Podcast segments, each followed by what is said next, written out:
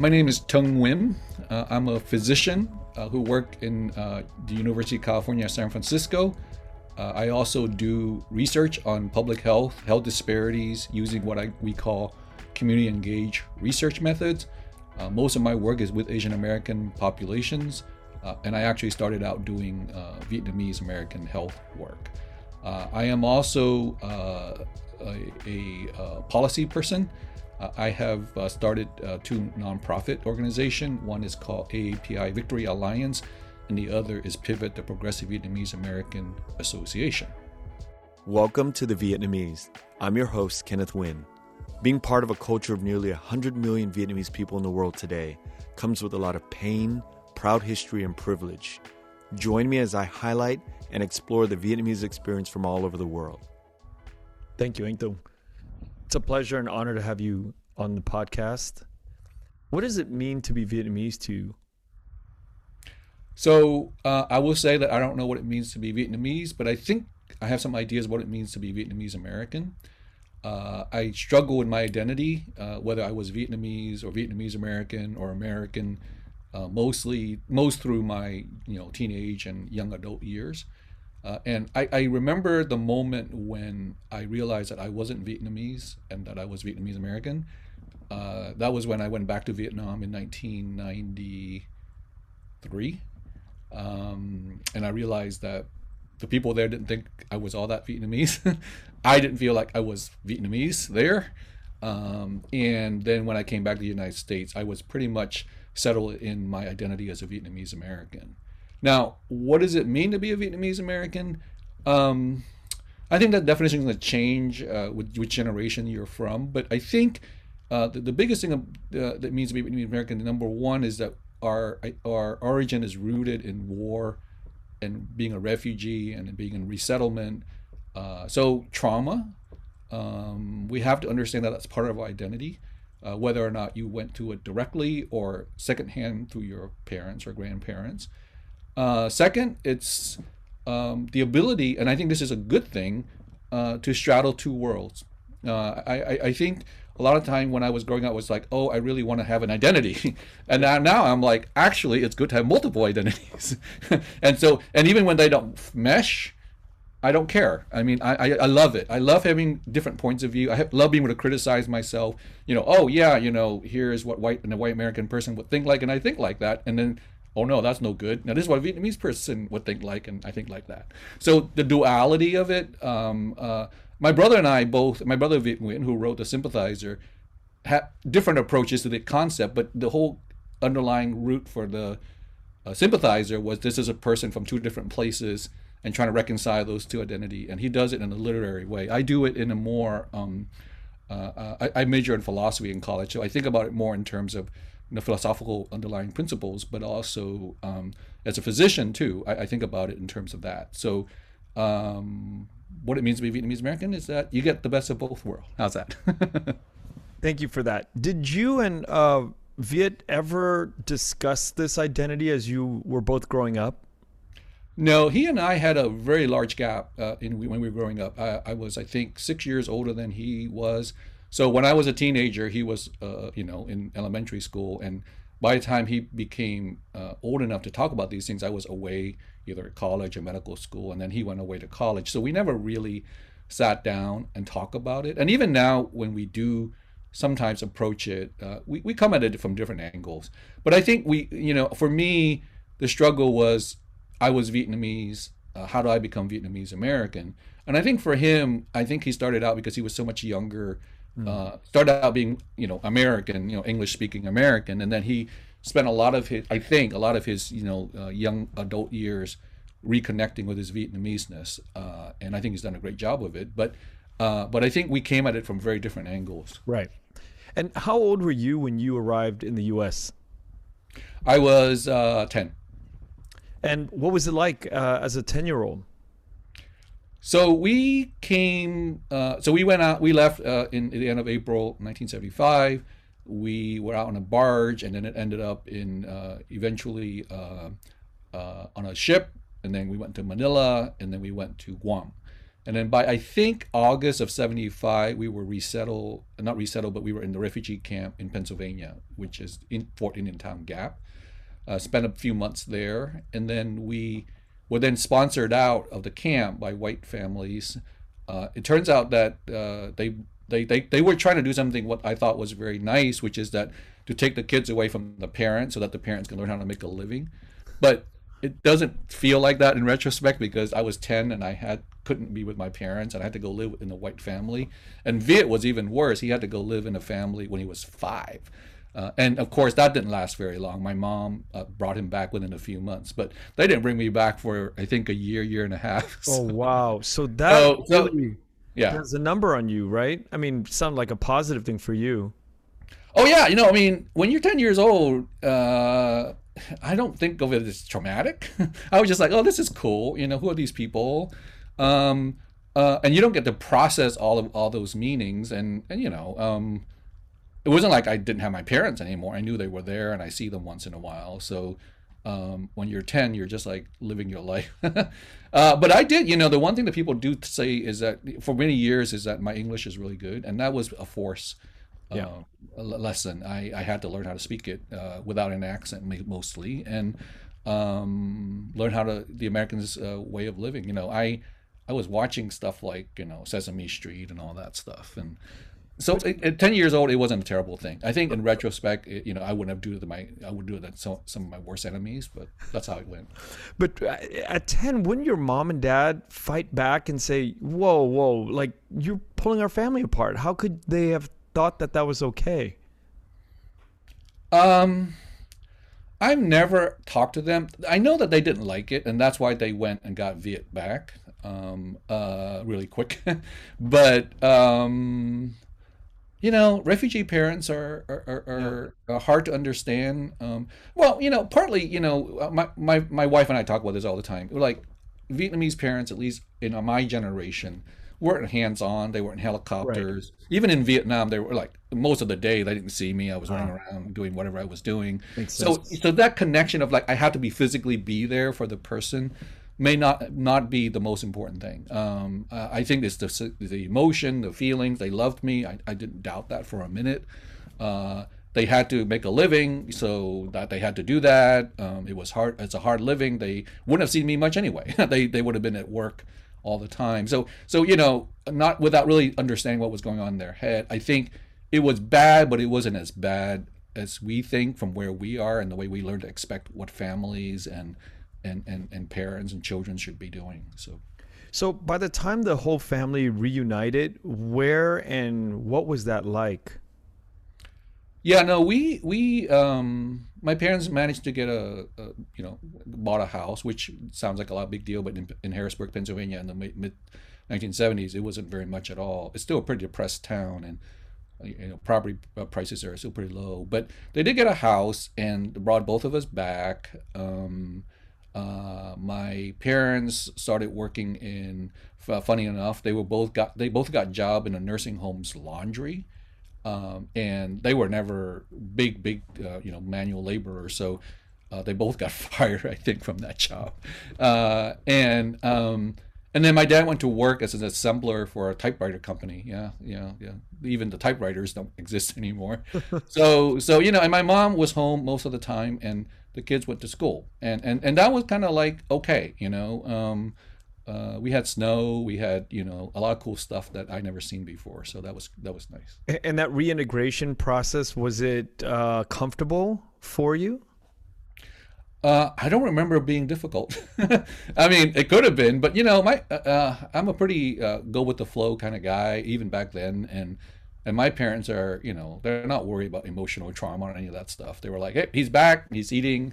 You know, I was like eating them out house and home because I was, you know, er, entering my teenage years. And they're like, oh, oh, yeah, no, before he wasn't home at night, but now at 10 o'clock at night, he's eating a stack of toast with butter, uh, and that's okay.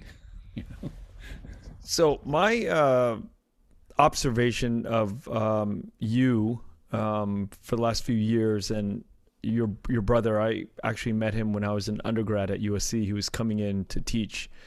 Uh, we we have this, you know, uh, conception, preconception of of who you two are based on what we see and what we read, but I think about how what did, what were the things that your parents instilled in both of you to turn out two really powerful um, forces in in the, the Vietnamese American um, in Vietnamese American society. Yeah, well, I'm pretty sure that's not what they they set out to do. I know that they didn't set out to have a author for a son. They did set out to have a doctor for a son. So, uh, and then that's probably the first lesson for any parent is that. And I'm a parent now. I have three kids, uh, all of whom are either adults or on the edge of adulthood. Uh, and and the most important lesson is uh, they will take the lessons you teach them, but they will do it and turn it out their own way. if that makes sense. Uh, and you may not like it, but it really was you who gave them the lessons. Uh, and and and you know the main thing that my parents taught both me and my brother. I, I mean, there are a couple of things.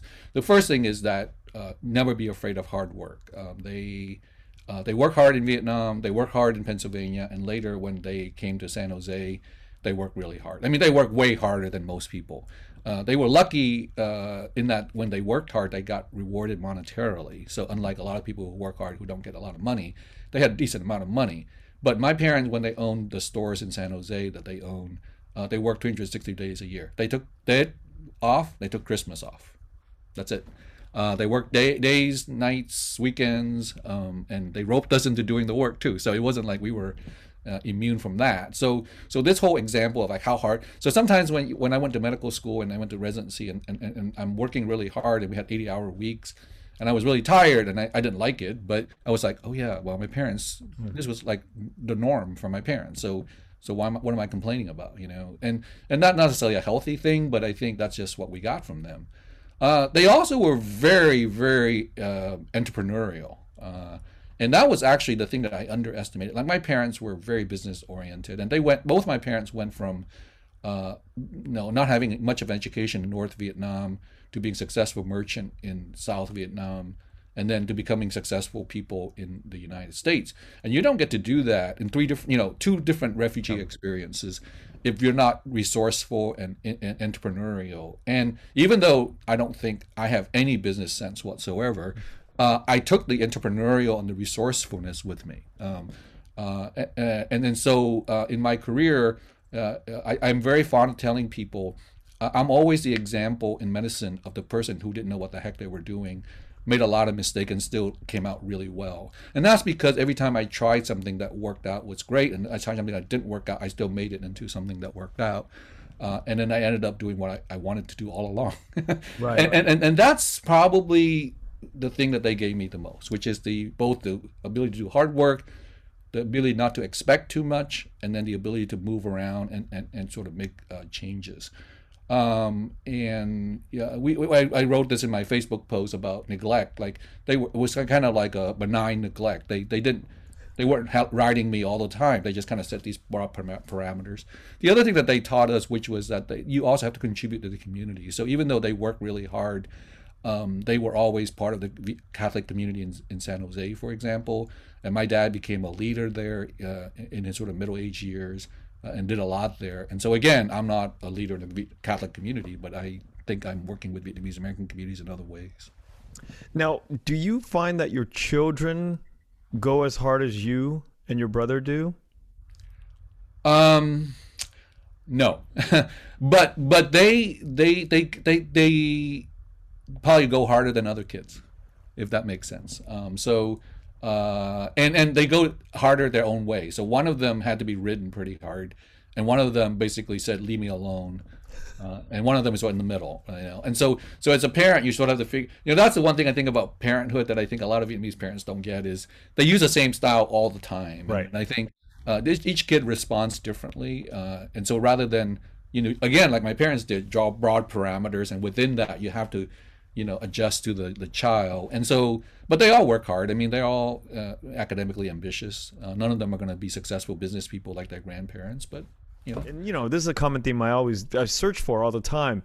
Wondering what the third fourth generation vietnamese american will look like. You know we are we're inheritors of such a beautiful uh, struggle. I mean, at the end of you know, we can stand back after all these years and say, you know, the struggle that they went through, the difficulty we inherited, the the the strength and the power, the resilience, the persistence that we see um, modeled in our parents. But our the next generation, it's it's lost, and it's you know, it's like uh, when you transfer computer files or uh, video files, it loses its generation. I, I tend I tend to be more I'm not sure the right word is optimistic, but I tend to see um, or outcome oriented thinking as being uh, not helpful. Hmm. In other words, uh, I, I am always a process person, uh, and uh, particularly when it comes to human beings. And if I'm doing a project, I would want some outcomes. But when you're raising children or growing up or deciding who you are and what you want to be, those are all process stuff. There's never an, an ultimate outcome out of it. Um, and so, for example, like my parents, um, the most important thing to them because I grew up so poor. My mom was like, you know, if you ever watch, you know, these, you know, stereotypical thing of Vietnamese young women rowing the boat down the stream to sell, you know, goods at the mm-hmm. market. That that she was she was like that. She she was doing that since she was thir- when she was thirteen. Uh, and so they were so poor that all they wanted was a, a, decent economic life for their kids, so they didn't have to suffer. Okay, uh, and then when it came to me, uh, I knew that was there, and, and, you know I worked on it. Uh, and what I wanted for my kids was the opportunity for them to choose the things they want to do most in life. And sometimes my wife and I sit and complain, like, "Oh, my, our kids are not, you know, they're not driven like we are. They're not, they're not, you know, doing this, blah blah blah." And then we say to ourselves, "Well, that was the whole point. The whole point is that we want to make a better life for them, so they don't have to do all the things that we had to do to get here, you know." And so, why are we complaining about that? The most important thing is to embrace them for who they are and who they want to be. Uh, within some parameters. Like you don't want them to be turned out to be, you know, somebody who's a criminal uh, or somebody, you know, heaven forbid, uh, so committed to money that they don't think about right. anything else around them. You know, um, but they do need to have a certain amount of, you know, financial security so they can live their lives and raise their kids, so that so they don't end up where my parents were when they were poor, right? So uh, you don't want that cycle. That's not the cycle you want, right? It's like you know, grandparents poor, parents okay, you know, well, well doing. The grandkids are, eh, and then the great grandkids are poor again. You know, that's a very classic family cycle, yes. by the way. Uh, you don't want that, but you also, but you know, like like like my brother turned out to be this great author. No one ever predicted that for him, uh, except for maybe him, uh, and everyone admires him, right? Um, well, my kids might not ever be a doc, great doctor or a great business person, but who knows what they're going to do. Um, and and I think from the parents' perspective, because now I'm sort of in the, I know both sides now, right? Very classic thing, like you're, you're not going to know what's going on until you become parents. Well, I get it now. You know, I get it. Like I need to enjoy the children growing into the person they they want to grow into. Um, as long as they're within the broad parameters of being a good person. That's it. Yeah. Um, and I think most Vietnamese American youth, young people think that way, you know? Were, were you close to your mom and dad? Uh, again, not in the classic Americans, you know, white Americans, white middle class American sense of being close. We didn't spend a ton of time together. Uh, um, it's very funny because I, uh, in my family, my, my kids, I'm the notorious one for showing up to everything my kids did. Uh, I, I, you know, they were like, they love my wife, but they think I want to be there for them all the time. And and that's sort of the the weird thing, right? Because a lot of people think that they go together. Like a lot of uh, people now raising kids are like, you love them, you be there for them, right? Right. But that's not how kids think about it. Like you can have love and you don't have to show up, and you can show up and it, you don't necessarily get love just because you show up. I mean, they love me, but you know, you know what I'm saying. Right. Um. Uh. But but my parents never showed up for anything. Uh, because I were working 360 days a year. you know, they showed up for, I mean, I did all kinds of extracurricular activities. They never showed up. They showed up for my high school graduation. My dad flew across the country to my, my college graduation. My mom did because she was running the store, you know. And so when you think about these sort of classic way of being uh, and the expectations, and I didn't find, I didn't think that was lacking. I didn't, I didn't know any better. Uh, and then by the time I figured out that it could have been better, I would have wanted to spend more time with my parents.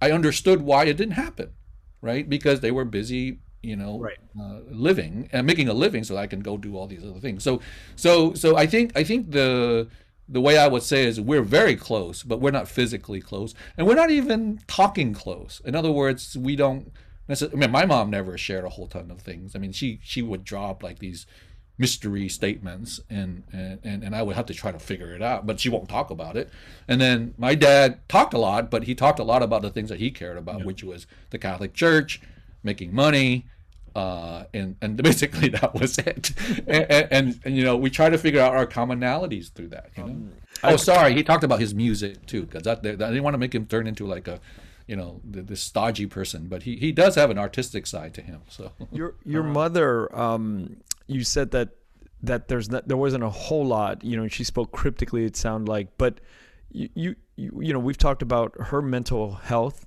Um, at some point, uh, you're finally ready to talk about it, and um, I, I'm curious, uh, what led to her um, condition? So the first thing as a doctor I will say is that there are many potential explanations, but illness is illness and there's usually underlying biological problem. Mm. All right, so just let's start out with that, okay? Because I don't want us to talk about experiences that mean a lot, and then say, well, it was those experiences that, that made her the way she was. Right. Not everyone who goes through those experiences had those same health outcomes, although they're more likely to have those health outcomes, right? But I, I want you to understand that the interplay between experience and trauma and biology regarding mental health is not clear cut but as a doctor, I try to because the Vietnamese American people are so fixated on, on not Vietnamese American, but a lot of traditional Vietnamese people are very fixated on the idea that there's no if something is wrong with the way you think and the way you feel, that it's not a is something wrong with you as a person morally, as opposed to something biologically wrong with your brain. Okay, and I want to make sure that we are clear that when someone's you know depressed or anxious, there are actually biological things going on. And in the same way that my biology makes me look the way I do, and the, my, your biology makes you look the way you do, um, the biology of a person who gets an experience and become depressed might be different from the biology of a person who have an experience and don't become you know have a major depression episode. Does that make sense? It makes perfect. I just sense. want to make that very clear. And I don't know how uh, many people are actually thinking like that. I mean, outside, you know, as a layperson, I've never thought of that. I've always thought, you know, these traumatic issue uh, events trigger these things, and we go into tailspins because we can't deal with it, and we need mental health professionals to to help. Yeah. My, my my my one of my most favorite saying that I came up with. Oh, I'm not sure somebody else probably came up with too, but there are no simple answer to a complex problem okay. So that's why everyone, every, you, all the people out there with you know beliefs that you're kind of like, uh, they're trying to get a simple answer yeah. to a complex problem. And even if the simple answer has some truth and some relationship to the complex problem, it's not enough, right? So, like, I mean, take a classic example of the COVID people. They're like, oh, the COVID vaccine cannot work because some people who get the vaccine gets COVID.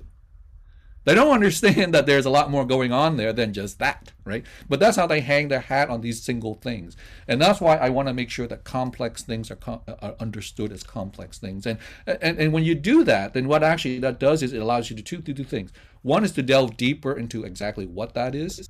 And second is give you some humility and think about even though you think you know what this is, you still don't. And I don't actually. If you ask me why this Vietnamese person became depressed and that Vietnamese person didn't become depressed, I can come up with a list of potential explanations, but I still couldn't tell you with certainty that this is what happened. Right? Yes. And and this is giving me a better framework to ask questions now uh, in my own work because I tend to ask very uh, binary questions. It's either this or that uh, because that's sort of the way we kind of think. We want like simple answers. It's like, oh, you do that and then you become successful. You do that, you avoid criminal, you know, or you do that and you will stay healthy. But there's so much complexity um, in everything and not just health and politics. Yeah. Remember the binary thinking? I don't know. I mean, uh, classically, binary thinking is more Western. Uh, and you know yin yang is not binary right? You know the concept of yin and yang which is the you know one side influencing the other uh, is more eastern. Although there is a lot of binary thinking in eastern culture too. But i just want to you know and this started out with my conversation with talking about the sympathizer and then one side and the other side vietnamese american identity one side and the other side. And what i'm I, I think you're getting your hand on it which is that there is nothing simple about any of this Uh, and you can even draw a pole here and a pole here, but in between, all this thing moves back and forth all the time. Okay, so so so and and and, and if you really want to get into, you know, one of my scientific, you know, um, uh, uh, belief is that people don't understand probability. They think it's zero or one, it's zero one, zero percent or hundred percent. They don't understand that there's nothing zero percent except birth, and nothing zero percent except hundred percent except death. Okay, uh, and in between, there's nothing that's zero and one. And and and trying to live your life as zero and ones, we're not machines. We're not computers. We don't live in zeros and ones. We live in a lot of you know, in between. Okay. And I, I, you know, people say you're very successful. I'm like, well, yes, but not zero, 100% successful, you know, or, you know, things like that. So, I mean, I just want to introduce this idea of fluidity. And the same thing, you know, you think about COVID you know uh, people and you're like oh they, they don't believe in covid. No they're each of those groups you can break them down into smaller and smaller groups. And and so you know uh, and the thing is i do health education for a living and i try to convince patients to do the right thing. And if i approach every patient as zeros or ones right. it's never going to work. It has to be each person each thing at each time you know? You get pretty philosophical for a medical doctor. What what what's the root why why did you uh, study philosophy at harvard um, because I was growing up, they're like, he, he's such a philosopher, you know. And I was like, well, you know, if they're gonna tell me that, then maybe I should figure out what the heck that is. You know, and I, I went into, but I think philosophy, philosophy is not necessarily a great measure. Um, I did become a philosopher, uh, and I can talk about why that was, but but it teaches you how to think and to challenge your assumptions. Okay, and, and in science that science does that too but it does it in a much more rigid way. Sci- scientists you know they have certain ways of thinking and certain ways of doing things and yes they want to prove this or disprove that but they're they're very most of the time at least the way that scientists the way i used to think about them when i was young was very again very zeros and ones. Is this true? Is this not true? You know? Um, uh, and and so and then arts was you know the other option was you know more the humanities and literature. And there was no zeros and one but there was like really no direction at all. Like it could be anything. And i was not that kind of person. I was not ready to be the kind of person. So i tried to straddle those two. So philosophy you know in the old days actually philosophers were scientists you know. They there's a philosophy of science you know. Before newton uh, maybe there was a philosopher who thought about what Newton thought about before he proved it mathematically, right? right? So, so so you know in the old days uh, philosophers really they, we, we're still pushing the boundaries a little bit but nobody listens to us anymore. But uh, but but you know that's why i wanted to do it. Uh, and then i did it and then i realized that um, uh, for me i'm both a thinker and a doer. Uh, uh, and and philosophy is too much thinking and not enough doing. Um, and so my job was to figure out a job where i could do a lot of thinking and a lot of doing so. So what inspired you to go to med school Oh, I'm Vietnamese. My parents wanted a doctor. So, you right at so at no, Harvard, I'm joking. I'm totally right. joking. At, at, Harvard, you finished with a philosophy uh, degree, but uh, did you think about medical school at that time? Oh yeah, no. I I'm a refugee kid. I mean, come on, man. I ha- always have a plan B and a plan C. It was never you know, there's no. I mean, my brother went wholeheartedly into his arts, and I'm like, no, he didn't. Actually, he became an English professor. You know, if he was really committed 100, percent he would have gone into a novel writing job, not a professor job, right? He had a plan B and a plan C too, and and and, and me, I definitely have multiple plans. And when I went to medic, I went to college, I said I'm going to be a philosophy major. I'm going to do pre med too because uh, I don't know how it's going to work out, you know. And my parents had already, you know, primed me to become a doctor. I actually didn't want to become a doctor because they kept telling me I wanted to become a doctor. Uh, so that's why I kind of got this middle way in college of like, oh, philosophy and medicine, philosophy and medicine, you know. Um, and so I could do both. Um, and so that's what I did. So when did you start to become a little bit more political? Oh, that's that's a long way. uh, you know, um, the idea started uh, in probably um, college. Uh, I remember this event absolutely distinctly. It was so like like most of my college life, I don't remember a thing, but but this event I remember. There was a um, I was at Harvard, and there was a, a place there called the Kennedy School uh, of Public Policy, uh, and it was pretty new at that time when I was there. And they held a conference uh, on the Vietnamese War, the Vietnamese, the residual of the Vietnamese War. Okay, And I was actually, you know, that I was like a junior. I was uh, the president of the Vietnamese Student Association, which consisted of like eight people, you know, uh, and and and I, we went right, like, like we have to go. It's about the Vietnam War. The entire panel and everything that they were talking about were white people. You know, they were like white people talking about white people experience in Vietnam. you know, uh, I mean, very smart and knowledgeable white people, and I'm standing up there. I wasn't even on the first floor of this meeting. I was like on the balcony. That's how far back I was. And I, for no, no no reason, I did not plan to do it. I just shouted out. I said, "What about the Vietnamese people's perspective in all of this?" That's what I said. And I was mortified that I said it. I was like, holy cow, you know, I'm interrupting this huge meeting. Uh, and, you know, what the heck? You know, I'm like a really, you know, button down guy. Why, why would I go and do something like that? But then the rest of my life, it's been moments like that where I, it just comes out. It's not like I deliberately plan it. Yeah. But that's how I recognize that I've gotten to the point where I'm fed up with whatever it was that was going on. Uh, I mean, I'm, I'm a very deliberate person. I would plan things. I would work behind the scene on things.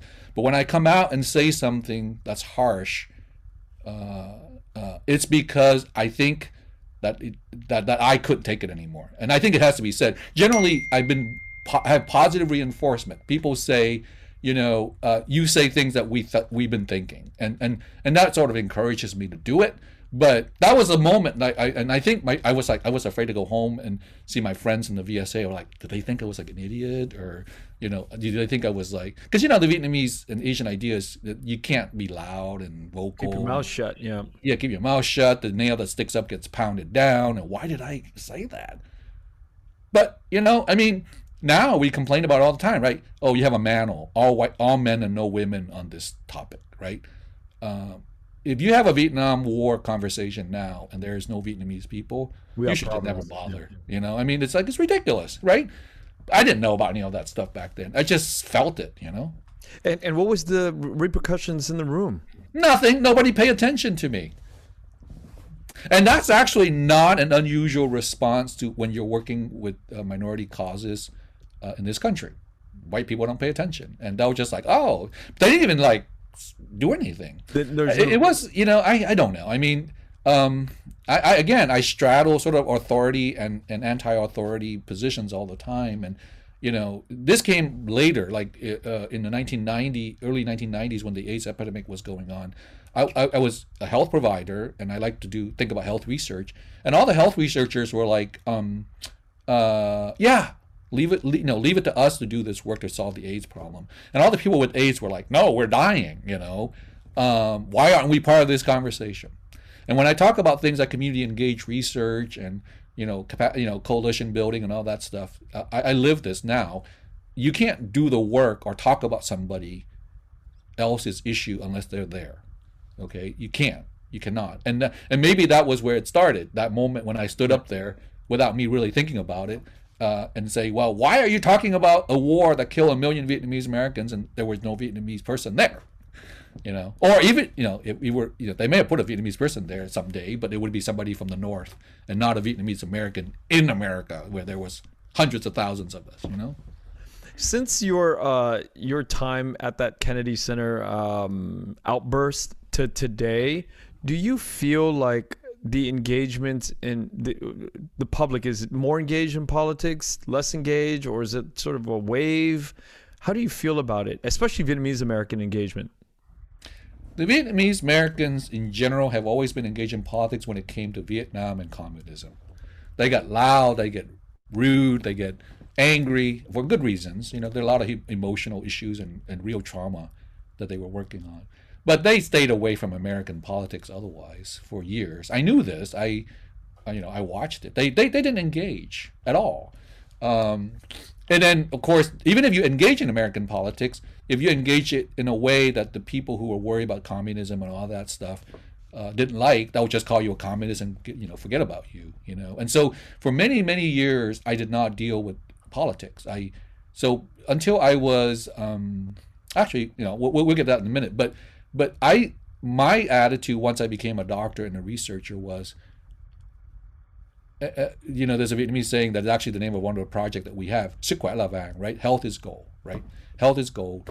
Um, Uh, and I intuitively understood that the way to empowerment and political activism is through health. And now you're seeing it all, all over the place, right? But I could not go into a Vietnamese American community and say, let's talk about democracy. Let's talk about right. Uh, uh, uh, you know, exercising our power. Uh, it'd be like a no, a no starter. They won't trust me, or they'll try to turn me to whatever their ideology was. But if I went in there and say, let's talk about health, uh, and they're like, yeah, let's talk about health, and then we're like, well, why is this not happening? Why is this not happening? Why is this not happening? Like, why is it that you don't have a doctor who speaks Vietnamese? Why is it that when you you you go you, when you're a 50 year old you know uh, nail salon worker that you can't get health insurance uh, or you can't afford health care, right? I mean, you start asking those kinds of questions, and then people are like, "Oh, I care about my health. I care about my family, and this is why I'm not getting what I need. What do I need to do?" You work people toward empowerment by looking at that, rather than the other way around, working on empowerment so you can get them to health. Does it make sense? Yes, makes perfect uh, sense. And and I did that for like 20 years, and and that makes sense to me because I care about health. I do health, and uh, ultimately, to be honest, I mean, we can argue all day about what kind of job you want, but listen, when you get sick, your health is number one. Okay, it's the fact that you cannot worry about your health is actually a privilege. Uh, right. As a person who deals with people who are sick all the time, uh, the fact that 90% of us go around every day not thinking a thing about their health uh, is a huge privilege. Uh, but when you do get uh, unhealthy, then all you care about mostly is your health. Um, you care about your family too, obviously. But um, so I, I, was very happy doing that uh, until I got to the point where I realized there was only so much I could do in health and empowerment without going over to the political side. Uh, and that was because when I was appointed, so so I was doing all this stuff, and and I, I got appointed to the Obama Commission on Asian American and Pacific Islanders. And I was like, oh, wow, you know, and now I have an opportunity to make changes that I couldn't do as a researcher, as a doctor, as a community person. Um, and here's the government. This is great. You know, I can tell. before you before you go on. How do you get just appointed to do something like that? Yeah, well, there are ways, uh, but that's not how I did it. so, um, so this is, you know, this is the I, mean, I really mean it when I say my life. If you look, at, people look at me, they're like, "Oh, he's so." Well, maybe some people will say that, but he, he's so successful. He must have done all this, and I'm like, no, I'm just like wandering around, you know, picking up stuff all the time, you know, and and I really mean this actually because everybody tells a story about how they became successful. I'm always very skeptical. I'm always very skeptical. Okay? Because the same person, another person could have the same exact story to tell who wasn't successful. Does that make sense? Makes perfect sense. You only listen to the person who's successful. They're all the guys wandering out there going, oh, I did this and this, just like that guy, but I'm not successful. Nobody's listening to them. Okay? so so just, you know, take everything with a grain of salt. Every single advice that someone gives you about your career uh, may or may not work for you. and the point is, if it doesn't work out, did you really ha- were you happy doing it? Okay, so so that's how I you know I tell people this. I'm like you know I don't follow any particular path. Uh, anyway, so back to this. So I was you know a reasonably successful researcher, um, and I had like started thinking about policy. So I I said to someone who's now uh, a very successful health policy person, but she was only okay at that time. I said to her, "Hey, I know you're interested in health policy. I'm interested in getting. I want to get into it. Uh, do you have any opportunities for me?" And and she's like, "Okay, apply for this uh, fellowship." I applied for this fellowship. I didn't get it. All right, and I'm like, "Okay, whatever." Um, uh, then the Obama, uh, the President Obama came. He created the commission, and he appointed um, a bunch of commissioners and it was very clear that they were trying to pick every Asian ethnicity, like Chinese, South Asian, Filipino. They didn't have a Vietnamese person. And the Vietnamese community was like up in arms, like the one who cared, were like up in arms, like, where's the Vietnamese person, right? It turns out, and I don't I didn't find out about this until later, was that number one, the Vietnamese Americans were so argumentative that they couldn't agree on anyone. okay? Oh. So that's number one. Number two, the people that came in to be considered either didn't pass vetting for whatever reason. I don't know why. There's a huge vetting process, uh, or they had some opposition within the Vietnamese American community. Okay, this is what happens when you don't pay attention to the politics where you live, and you only pay attention to the politics back home. Okay, They were fighting each other about what's going on in Vietnam, and here's a prime opportunity for them to do something here, and they did. So they're like, oh, we're desperate. We need to find a Vietnamese person. So what better than to find a Vietnamese person no one's ever heard of? so so what happened was that they the the chair of the commission called my and then they also this was when the Affordable Care Act was coming in. So they um they're like, we need somebody who has health. Because they didn't have anybody with health experience on the commission at that time. They had the people from community organizations, politics, business, and all that stuff. And they asked this woman, and she would have been on the commission, but she was Chinese. So so so they're like, oh, you need somebody who's health and Vietnamese. And over time, I built up that reputation as the Vietnamese American health person who's actually Vietnamese. There are other people who did that work who weren't Vietnamese. And so, and she knew I was interested, so she said, "Tung, you want to talk to the chair of the commission?" And I did, and and that's how I got into commission. Yeah, that's a really random, very random, and it changed my life. Um, but uh, it's like again processes. You tell people you're interested. You do the best job you can for what you do and then the opportunity comes. Of course, the opportunity never comes. So you can't take my story and say you should yeah. take that path, right? there are plenty of people like me who didn't get asked, right? So, so you know, I'm not taking any credit for any of this stuff. Right? It's, yeah, it's, it's just how things are. Yeah. Well, with that, but then you think about the Vietnamese American refugee experience. Everybody did the same thing, and some people made it to the United States, some people never did, and some people die on the way. Okay. Uh, you you can't look at that and say, well, we did something better, that's why we're alive, and they did something bad, and that's why they're dead. You know, it's fortune, right? It's it's it's whether it's you have faith or you have belief in luck or whatever. Uh, these are the random events that happen to people, and that's why I don't put a lot of uh, stake on success versus not success. Uh, uh a lot of it's very random. So, God, I want to ask this question, but I hope you don't get offended. Uh, your father was Catholic. It sounds like a very strong Catholic, as my father and mother were. Uh, where does that where does that place you today? with the Me, luck personally and, yes you personally with luck and god and life and you know did, does it have much of an influence on you when I, when I was younger i you know I, I didn't believe the way they did they they believed very much that it was their faith that got them through you know um, the northern southern partition in 1954 uh, made them successful in south vietnam got them out of the country kept them alive made them successful in the united states there was no question in their mind that it was their faith that did it okay and I don't blame them because, again, like I said, how else do you explain right. it? you know, they had to have an explanation. Okay. Um, you know what I said before about simple answers to complex questions? Religion is a relatively simple answer to a very complex question, and it's a part of the answer. And so I feel like I'm not a devout Catholic. Uh, I haven't rejected it. Uh, I don't you know, the Catholic Church itself has shown itself to be very, very um, oppressive. Uh, and and some of the thing that turned me off was obviously the the way they treat women, the way they treat uh, children, the pedophilia, but in general. Um, so I, I can't, you know, as, as, an institution, I don't I don't subscribe to it too much. I mean, I like the Pope. Uh, and I still go to church every week because my dad goes to church. And I have to take him, you know. But, but, but, but, but it's not to me as an institution. I don't buy, I don't buy into the into the Catholic Church. But I do believe that there are some other forces going on besides me and my own mm. Doing. I don't know what that is. I think it's God, but I could be wrong. I mean, again, I'm I'm very comfortable now at my age living with uncertainty yeah. and with complexity when there's no simple things. But when you're sitting in the pew with your father and you're listening to the homily or the first gospel or second gospel readings, do you engage or do you are you checked out? Well, I'm not engaged anymore because I've heard them a million times. I mean, I hear them all the time. It's the same. I mean, really, it's the same story every year. you know, so from a standpoint of entertainment, no.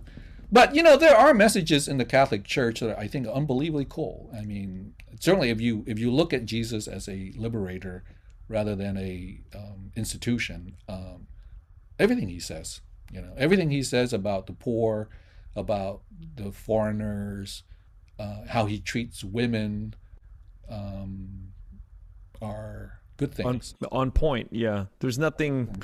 Just because a bunch of other guys decided to turn to some other weird thing doesn't mean that, Yeah. that he was what he says or what supposedly he says and other people copy down, right? Uh, was wrong. Uh, I mean, but then that's like the case with most religion. Most religion have a lot of truth in them. Or no, forget the word truth. I don't even know that that's true, but uh, have a lot of insight and guidance that we all should pay attention to. That's what I care about. So. So go, going back to this appointment uh, in the Obama administration, you were there for how many years? I yesterday was the swearing in of this current commission, and I they asked me to come back to talk to them, and I told them that I was so bad the first time that they had to make me do a remedial term on the commission. So I the, the, the original commission was appointed I think in 2010. They invited me to come on in 2011, and then it ended in 2012.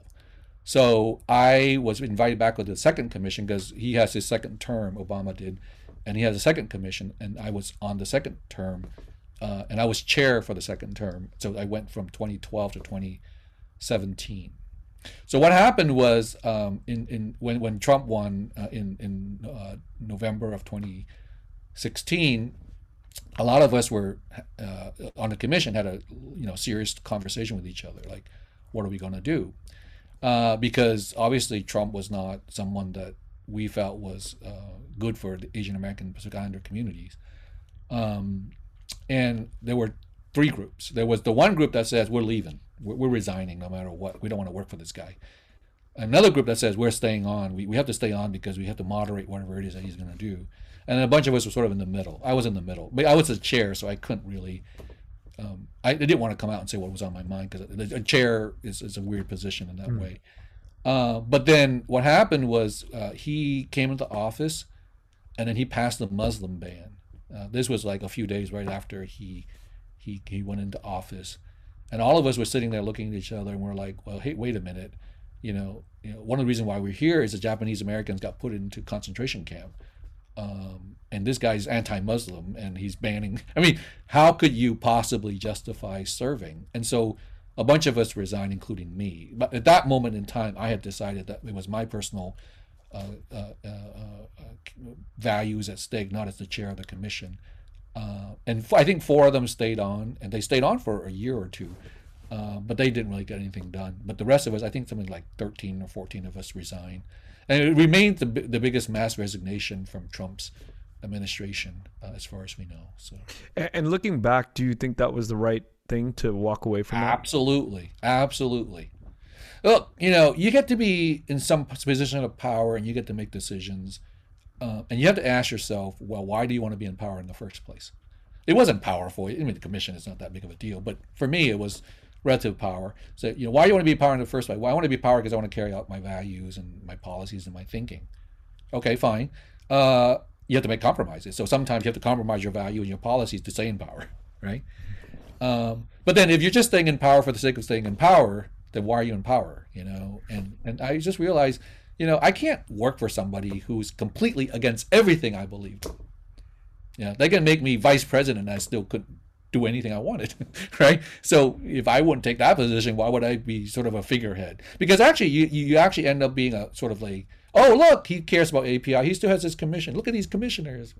He loves Asian Americans. I know some Asian Americans. You know, I'm a racist, but I know some Asian Americans. Mm. You know, I don't want to serve that role for him. You know, and so it was really no no question in my mind. You know, some people say, well, you should have stayed on and do something. And you saw over the course of his administration that people who decided to stay on and do something Dropping like flies. doing nothing. You know, uh, they they just basically you know uh, are just basically tools what he, what he wanted, and, and what his people wanted. And so um, I think we made the right decision. So then, when you left there, did ideas? What ideas did you have to stay engaged in uh, the political arena? So one of the things that I did uh, on the commission, which was really hard for me, is because I was the only Vietnamese American. I think in the second term there was Linda Fan who came from Texas, but um, uh, wherever I went, like Vietnamese people would approach me because you know it's a big deal. You're on the you know, it, nobody understand that advisory commission is an advisory commission, but they say it's a White House advisory commission, so you must like be in the White House all the time, and so they, they they think it's a big deal, so they come and talk to me, and they're always trying to pitch things. Like people who come and talk to a commissioner is always always has some agenda, either an issue that they want to pitch or themselves that they want to pitch. Okay, so because everyone have access to power, right? So.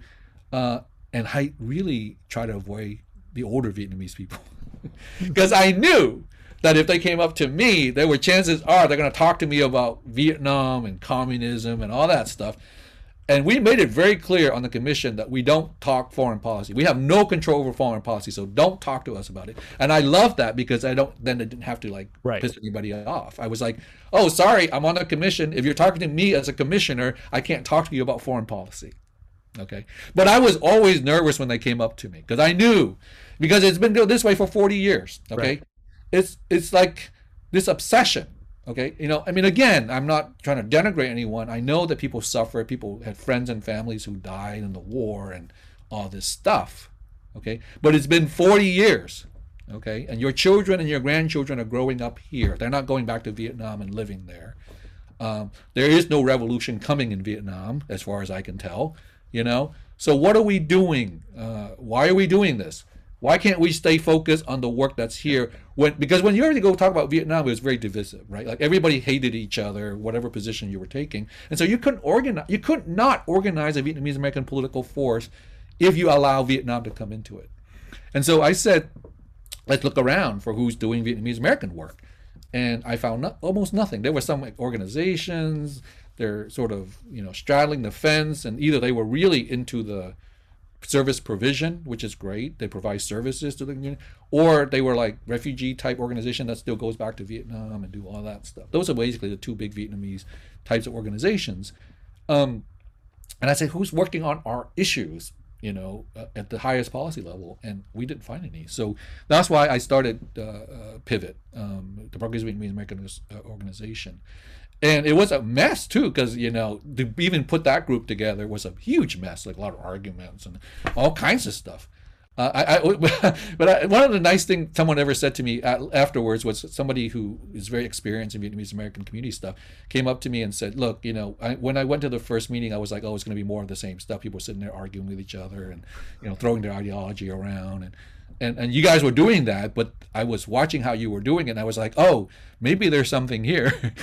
And he said it, yeah and then it turned out that, that that that even though it was messy the first few months uh, i think we came. And i think the reason why we, we were able to coalesce was because we said no talk about foreign policy. Nothing. That was too divisive. We knew that even in a room of 100 progressive vietnamese american if you brought up Vietnam, there'll be like 40 different viewpoints. So, and you just cannot coalesce around that. Wow, that is a key factor in the success of Pivot. It's um, it's it's such a a mess, a vortex of just like tiếng Việt kêu bằng tờ quay It's just like you it's you can't solve it. The emotions that people feel. Yeah, and I think it's I, I never discount anyone's emotion and their experience and their, what they care about. But sometimes, and I'm a doctor, so take my word for it, people avoid one thing by thinking about another thing. This is a classic way of dealing with things, with life, right? So, so on the one hand, yes, you care a lot about Vietnam and what happened and all that stuff. But on the other hand, you're not paying attention to your kids and your family here. Why is that? You know, sometimes it's because life here is really hard. Uh, and you can't make changes. I particularly if you're poor uh, or, or, or, you know uh, underempowered, you're you're you're like, oh, look at all these bad things happening to my family, and I have to work so hard, and why is it like this? You know, and and you think about it, and you're like, um, but I'm a powerful person. Why why why is this happening? And the way you turn that around in one way is to say, I want to work on something else um, that matters. and and even though they're both sort of like limited outcomes, right? On the one hand, you're still struggling economically here, and you're certainly not overturning the Communist Party in Vietnam. Somehow, it feels better to be working on something over there than something over here, you know. And I was never like that. I'm I'm, I'm a doctor, you know. I got to deal with the problem in front of me. The problem in front of me is not what's happening in Vietnam. I mean, I love the Vietnamese people. I want them to do well, but it's not my business. I have no right to go to Vietnam and tell the Vietnamese people living there how their government should be. Okay, it's their job. It's their position. That's what they have to do. I don't know what it is, but they have to do it. It can't be me. Okay.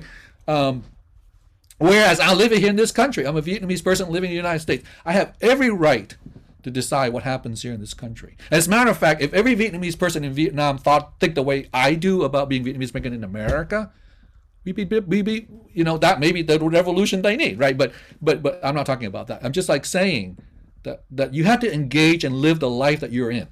Stop thinking about what happened yesterday or what happened 3,000 miles away.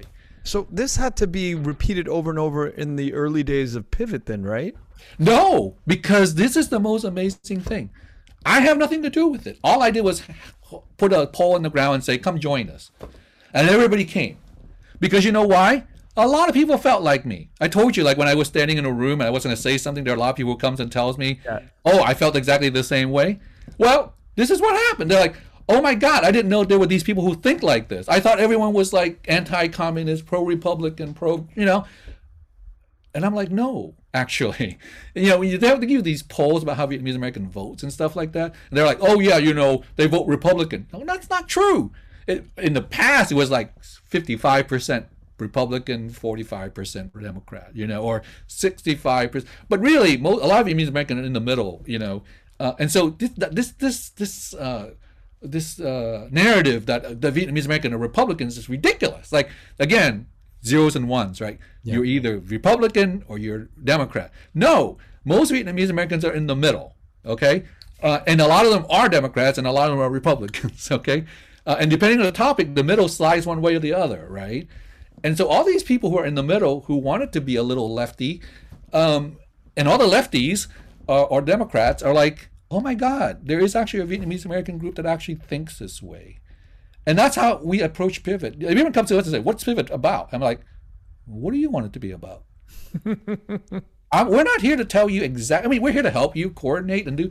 But but people are like, "Oh, you know what? You know, what do you think Pivot's going to be?" I'm like, Look, look, we have a mission statement, we have a vision statement. You want to read it? That's fine. It's there. But how we implement it, how we operationalize it is up to you. Mm. And a lot of people are like, I want to join Pivot. And then, and, and then later, like, well, why are you asking me to do all this stuff? I'm like, well, why did you join Pivot?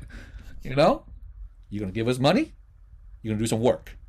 Okay? We're not an organization that's for you to join and have, you know, you know, foo foo food. You know, I mean, have food. Let's have fun but you're going to work or give us money. I mean, I'm just blunt right now. Like, you can be a pivot follower and a pivot sympathizer, whatever term you want to use. But if you want to be in pivot, you work or you give us money or you do both. Okay? We're not here. We're not people who are just going to sit and be passive.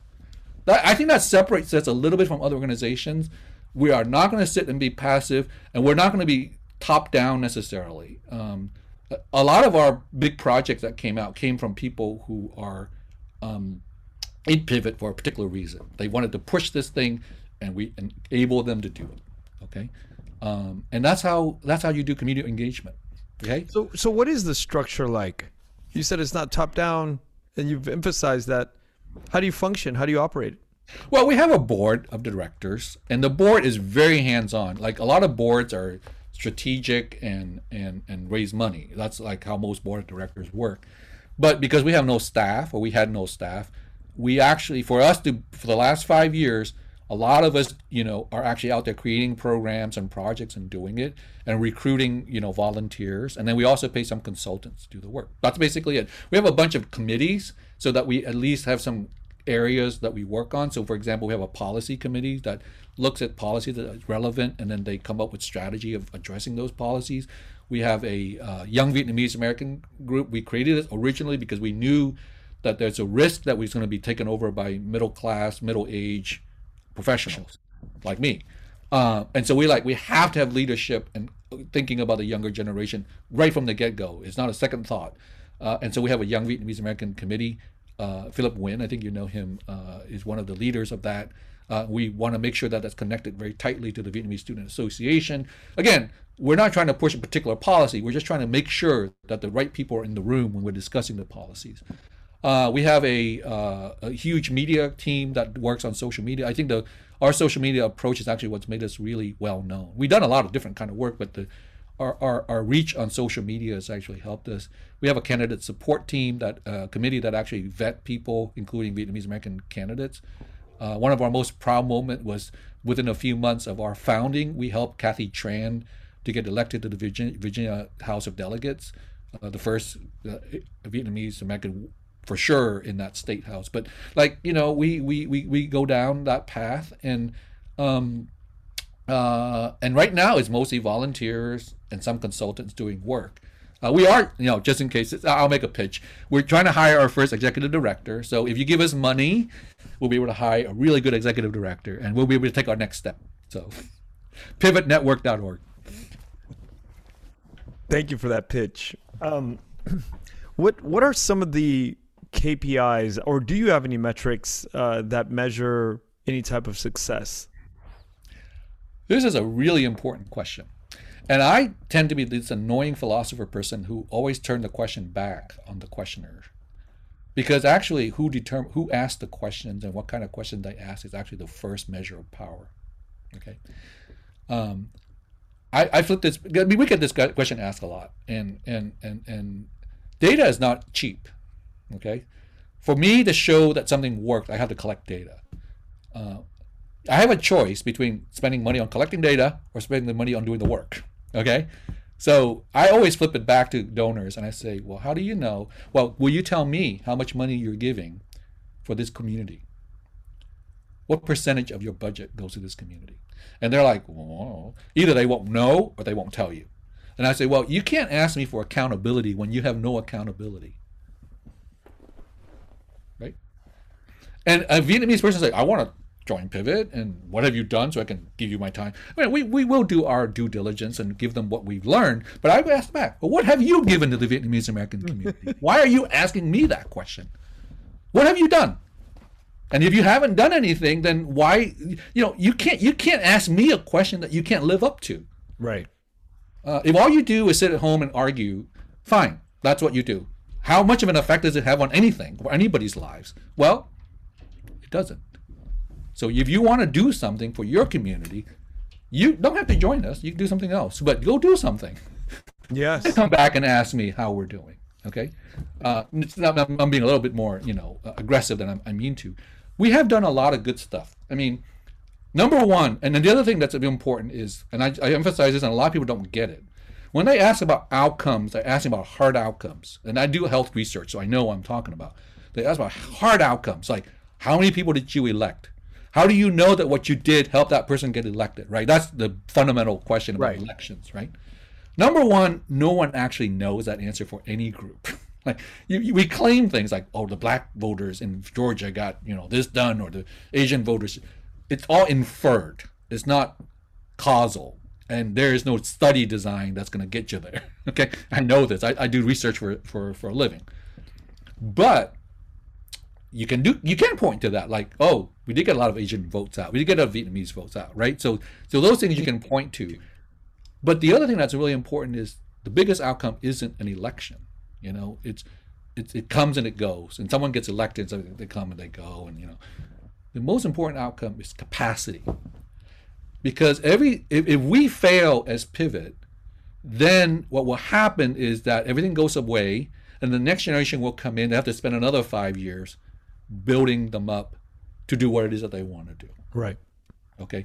So I think actually capacity is way more important than any one particular project outcomes. And the fact that we even exist, the fact that every time something that happens with Vietnamese American people come to us, I, we've actually gotten grant money. People just come to us and give us money. They're like, oh, we want to work with Vietnamese American. Pivot's great. Uh, even though this is not a topic you've been working on, we use the money. we don't even go out and apply for grants anymore. I mean, we will. You know, we, we will have a strategy for all that stuff. But right now, people are throwing money at us. That that's the proof I want. the proof right. I want is they, they think we're powerful enough to give us resources to do the things that we want to do. Okay, they don't even demand that we do anything for them. There's like just work with the Vietnamese community. You know, that to me is actually proof of of, of, of um, uh, power. So so it sounds a lot like optics, you know, capa- I'm trying to figure out capacity and and how not not necessarily how we can define capacity, but it sounds more broad like optics is very important and vital to the mission. Well, optics is okay, except I think the word tend to have a negative connotation. Like it's not, it's not substantial. Okay, um, perception is power. Perception is power. So that's one element. So yes, we we want to tell people that we matter. Okay, but you have to deliver. You can't, you know, at, at some point perception is becomes you know perception can't just become reality until you prove it okay but there's a silicon valley saying you know fake it till you make it okay i mean hundreds of software companies have raised billions of dollars on the fake it till you make it right uh, concept right but but i don't want to talk about that necessarily i i, I want to talk about capacity there's a classic saying you can teach a man to you can give a man a fish or you can teach him how to fish okay that's capacity okay fishing gets you one meal you know, learning how to, I mean, getting someone to fish gives them one meal. That's the outcome of the project. Okay. That's project. Capacity is having the ability to know how to do this uh, and, and, and, and the mechanism and the structures to do this, right? Uh, and that's what we're after. Uh, I, am actually, you know, you can pick a particular policy issue and I'll tell you what I think, okay? But I will give it up within Pivot if someone else believes something else if I think it's more important for me to build a capacity. Oh, wow than than that than that. Uh, and people say that's compromising your principles. No, you're thinking about it the wrong way. What's the outcome? The outcome is not that this policy get done or that policy gets done. The outcome is do we have an organization that can carry our communities forward? Okay. Uh, Even if uh, it's diametrically opposed to the way you feel and, and see. No, no, no, no. That's why you have a mission and a vision. You don't let people in unless you agree on the mission and your vision. Okay right? But within that, there's a ton of arguments and a ton of positions you can take. And I'm actually much more interested in listening to the other person's point of view. And then, I mean, of course, if it's me and them, we could have a pitch battle. But usually there's a big group of people, and then we have to like have a big discussion, and then people come to some conclusion and, and resolution and consensus. And that's the part that actually is more interesting to me. Yeah. Like how do we get to consensus when there are these diametrically opposite viewpoint within the same vision, right? You know, uh, the the idea for me when I see pivot is a very I mean it's in the name, progressive. And when people of a different stripe comes along and they see the branding, the word pivot, and they see progressive and they've heard it for the last 5 years and they associate it with a certain type of uh, brand. Um, how do we get away from that sort of uh, polarization. Um, I hope I'm asking it in a way that's uh, yeah, that's yeah, clear. Yeah, well, I mean, the other side always takes anything that's moderate to left as communism. Let's just call it what it is. Okay, they do that. Vietnam is Jamo, right? So Jamo, yeah. we're like pigeonholing people. You know, uh, I don't. We don't buy into that, that narrative at all. We don't care. You can call us whatever you want. We're, we're not going to fight it the generation that cares about communism and anti-communism is getting old. I'm just being frank here, um, and that's a battle that needs to be fought. I'm, I'm, sure you know if we have to get into that battle, we'll fight that battle.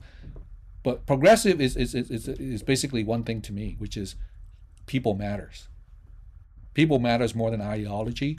People matters more than money. People matters more. People matter more than anything. That's what progressive means to me. I mean, first of all, you you know, a lot of people who are pro- progressive say you guys aren't progressive. I'm like, who are you to define what progressivism is? As a matter of fact, isn't progressivism about you know everybody's having their own concept of what's right? Progressivism is not socialism. I mean, you you want to be a socialist, you can be a socialist. I don't care, you know, but but it's not socialism. It's progressive. Uh, it's basically to me humanism in political form. Okay, that's what it means to me. At the end of the day, is the person being taken care of? in society. Yeah.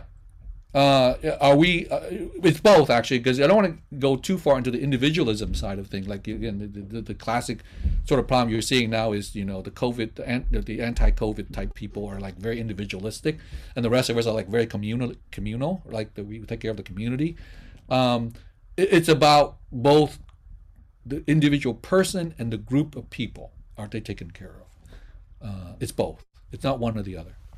Now, it's a really um, interesting distinction because it's it, it it the classification. I mean, these words matter, right? I mean, the individualized uh, distinction versus the group distinction. I mean, there's so many different ways that we can approach that.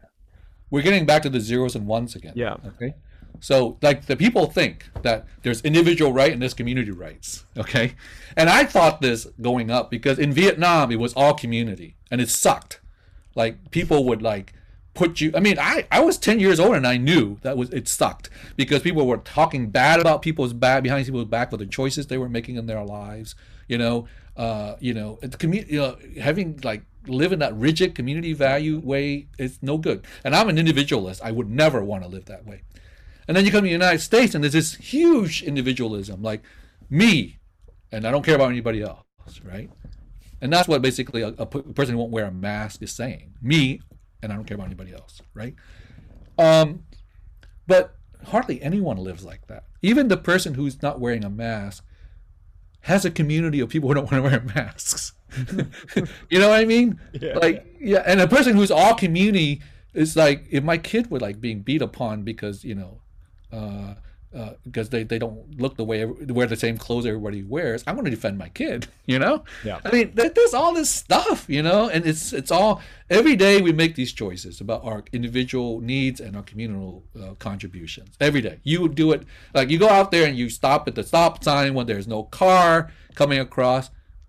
Individually, you would have just gone right through it, but communally, you're like thinking, ah, maybe it's a good thing not to go run the stop sign. You know, every day you make these decisions, and sometimes you go on one side, sometimes you go on the other side it's it's the dynamic that matters. Again, back to the process, the dynamics.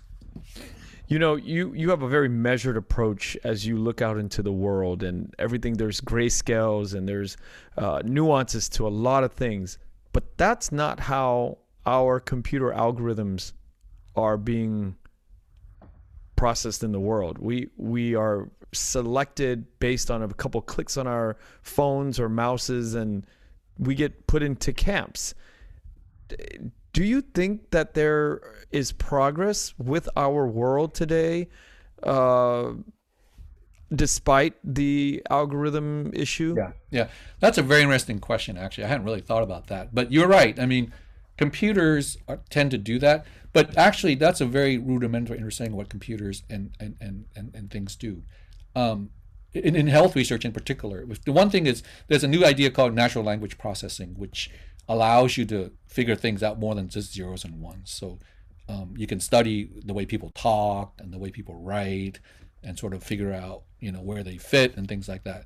But it is true that you know if you're monetizing uh, technology, they're trying to get you into one group or another. But but it turns out that and then it is very dangerous in, in more than the way you think because if I log onto a social media and they give me certain ads, it's not about one or two things that I've done. It's about all the things that I've done that got me to that ad, right? So the goal there is for you to be completely identified from zeros and ones. You're either this or that, but it's like a million things that are zeros and ones. So everybody has their own number now, right? So, so, so that, and, and, and, and, you know, in some way that is the ultimate individualism, isn't it? I was just telling you about this whole communal versus individual. The whole point in the monetizings of social media is that everyone's an individual. They're going to find the sweet spot for you. They're going to deliver you exactly all the things you want that makes you different from everybody else, right? That's individualism, and that's why I'm not surprised that you know the rise of social media has caused um, fractionalization and and division. And it's creating all kinds of mental health issues. Um, yes, it is. Uh, but we always say we always had mental health issues. See, and we always had division. See, to me, you know, um, the older you get, the more you see things play out over and over again, and they just play out differently. Just like your kids, like your your kids take you know certain things about you and they express it differently. You know. Um, So you you don't sound very concerned. I mean, I'm I'm extrapolating. I'm not. Well, no, no, no. Remember, I'm I'm a process person. I'm not an outcomes person.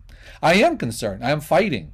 Okay, I, I do all that. I have to fight back. And and again, just because I see the pattern doesn't mean that somehow I will let it happen. You know, that's Right. actually what empowerment is about, right? Um, but it ebbs and flows. I'm not apocalyptic.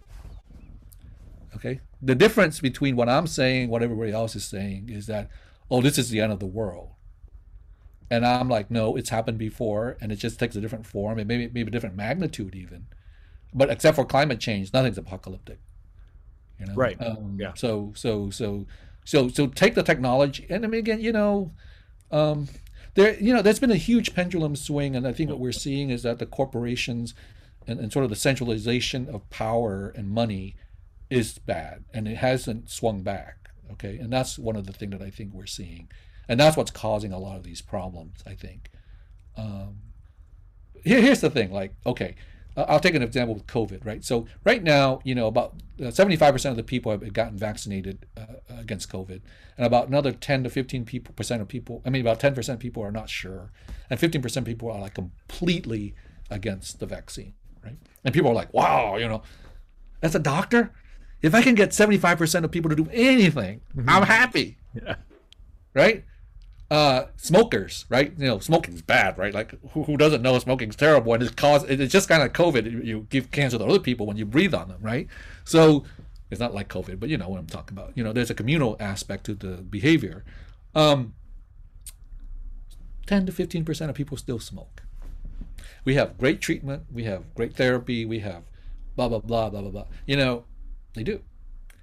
Um, if I ask you a question about anything, there's going to be ten percent of the people Right. who don't who don't agree. Um, that's that's how human nature is. That's the zeros and ones, you know. Um, and so, you know, in the big picture, not in the little, in the, in the current picture, you have to fight against COVID, misinformation. You got to promote vaccines. You have to figure out different ways of working with that 15%. Because I, I actually, you know, in health, in people who uh, do health education understand something very important, which is they are individuals. Each person who's anti-vax is different from the other person who's anti-vax. Some of them are anti-vax for this reason, some of them are anti-vax for this reason. Some of them are anti-vax absolutely, and some of them are just a little anti-vax. And for each of those person, there's a message that you can work on. And for the person who's closer to the vax, it'll, it'll go quicker. And for the person way on this side, it'll go longer. Okay. It, it seems like every issue in society can be looked at from that sort of perspective. I mean, take for example the. I have a lot of friends and, and family uh, in one camp anti BLM, and they look at the Stop Asian Hate, and they're always asking me, well, why can't you point out the fact that you know it's people of color doing that to our Asian and why isn't that ever so there's all these degrees but how do we make sense of it since the polarization in social media is just so effective again, I'm go back to the simple and the complex. Okay, simple explanations are easier to accept and follow. Yes. Complex explanations are much harder to explain and and and incorporate. Um, so the difference between anti-Asian hate caused by some people of color is a simple explanation. The the hard explanation is why is this happening? What are the structures in place that make this happen? Right? and you can go down that path you know maybe it's more likely that some people of color are doing this because they are you know whatever explanation it is you know it's, you know they're poor or they don't have jobs and they get angry you know or they have mental health problems that are not being treated adequately by the system these people of color are in this place because of a certain amount of structural issues that put them there okay and and so when you see this happening um, uh, you have to understand that if you just all you do is fight back against a person of color, you haven't solved anything. As a matter of fact, you also hurt yourself, right? Because um, this I mean, this is very clear. So black, and not about talk about defund the police, right? So, you know, for a lot of black activists, defund the police is the key, right? Because they are being incarcerated, they are being killed by police. If I were a black person, I'd be like, yeah, the police is the enemy. The Asian person is like, we're our safety is in in, in, in, in question here. We need more police to protect us, right? Both positions are completely valid. but the solution isn't to say, well, we don't like the black people and we don't like the Asian people. the question is, what is the real role of the police? Okay? Right? Because truly, really, no one do want to defund the police, like no police at all, right? But can we have a police system where they're not killing black people and protecting Asian people? Why aren't we asking that question? Why can't we have a police system where they don't kill black people and they protect all the Asian people? What's wrong with that? That's what they're supposed to do. Not kill innocent people and not and protect innocent people. See what I'm saying? Yeah. The conversation we cannot give that conversation to someone else because everyone who's in there going, well, you know, Asian people should be, you know, fighting against this thing, against other people of color. They're not there because they care about Asian people. They are there because of their ideology. Absolutely. Okay, so don't buy into that. But we do need a good, reasonable response. I can't be there and say, well, oh, you know, yeah, it's very complicated. I don't have a solution. My solution is why can't we have a conversation with the police, protect innocent people, and don't kill them, whatever color they are? Anh Tung, thank you so much today. I walk out of this uh, episode feeling more hopeful, more hopeful that the ability for us to have dialogue and get down to the nuances uh, is almost everything. It's so important these days to have long form conversations for people like me who, you know, I just I don't really get it and I don't really understand it. And uh, to have you, somebody like you explain it to me, and I think explaining it once is it's still not enough. I'm going to be processing this and probably asking you uh, to come back on again soon uh, to explain more things to me. Well, uh, thanks for having me on. This has been great. Uh, no one ever sit and listened to me for an hour and a half before, uh, so this is good. Uh, but I will say this: you asked me what it means to be Vietnamese American. Imagine yourself on a barge in the middle of the ocean. A barge, a barge that doesn't have an engine. Okay, that's where I was. And imagine yourself now, me. Okay. That's a hopeless situation that had a good outcome. So to me, to me, hope, you have to be hopeful. And it is a fundamental nature of Vietnamese American to be hopeful. Don't despair. People who despair end up doing bad things. I, you know, to be very, to be very kind to all the anti-communist Vietnamese out there, they despaired. They despaired. They didn't look at hope. Mm. They didn't see the world as hopeful and which is weird because they survive all these terrible things to be here yeah. and be alive and have their kids go to school. And for some reason they focus on the past and the despair of the past and not on the hope for the present and the future. And that's what it means for me to be vietnamese american is to stay focused on the present and the future and to make sure that everyone has a voice in the present and the future. And what you brought up earlier and throughout the whole episode about that condition of picking you know there's a, a real problem in your you know your life your working life not making enough money and then there's this other far away issue that you can focus on and relieve yourself almost of the pain yep. Yep. Is a, They're both despairing conditions. Yes. But one is much more proximal and one's much farther. And you can hope that somehow the regime in Vietnam is going to change. And it's easier to deal with that than to hope that your life yeah. here is going to change but they both should be hopeful things. I, I, I just don't. I mean, I'm privileged. Okay, I'll, I'll be very honest. I'm, I'm very privileged. I, I, I, live a good life. I have a lot of control over my own destiny. Um, so I could be very naive about this. Uh, but having been in a place where I wasn't privileged, uh, I think hope is the way. And then you go back to the whole conversation about religion and Catholicism and all this stuff. It's hope. It is not control. It's hope. Yeah. Uh, and, and, and, and that's what it means to be Vietnamese American. Thank you so much, Anh Tung. I appreciate okay. it. Thank you, Ken. Okay. Bye-bye. Bye. Thank you for listening to The Vietnamese with Kenneth Nguyen. The Vietnamese is produced by Brittany Tran. Special thanks to Jane Nguyen, Catherine Nguyen, Tina Pham, Sydney Jamie, and Christo Trin. Please find us on Instagram, Facebook, and TikTok at The Vietnamese Podcast. You can also find us on YouTube where you can subscribe, like, and comment. Please rate and give us a review wherever you find our podcast. Thanks again for listening.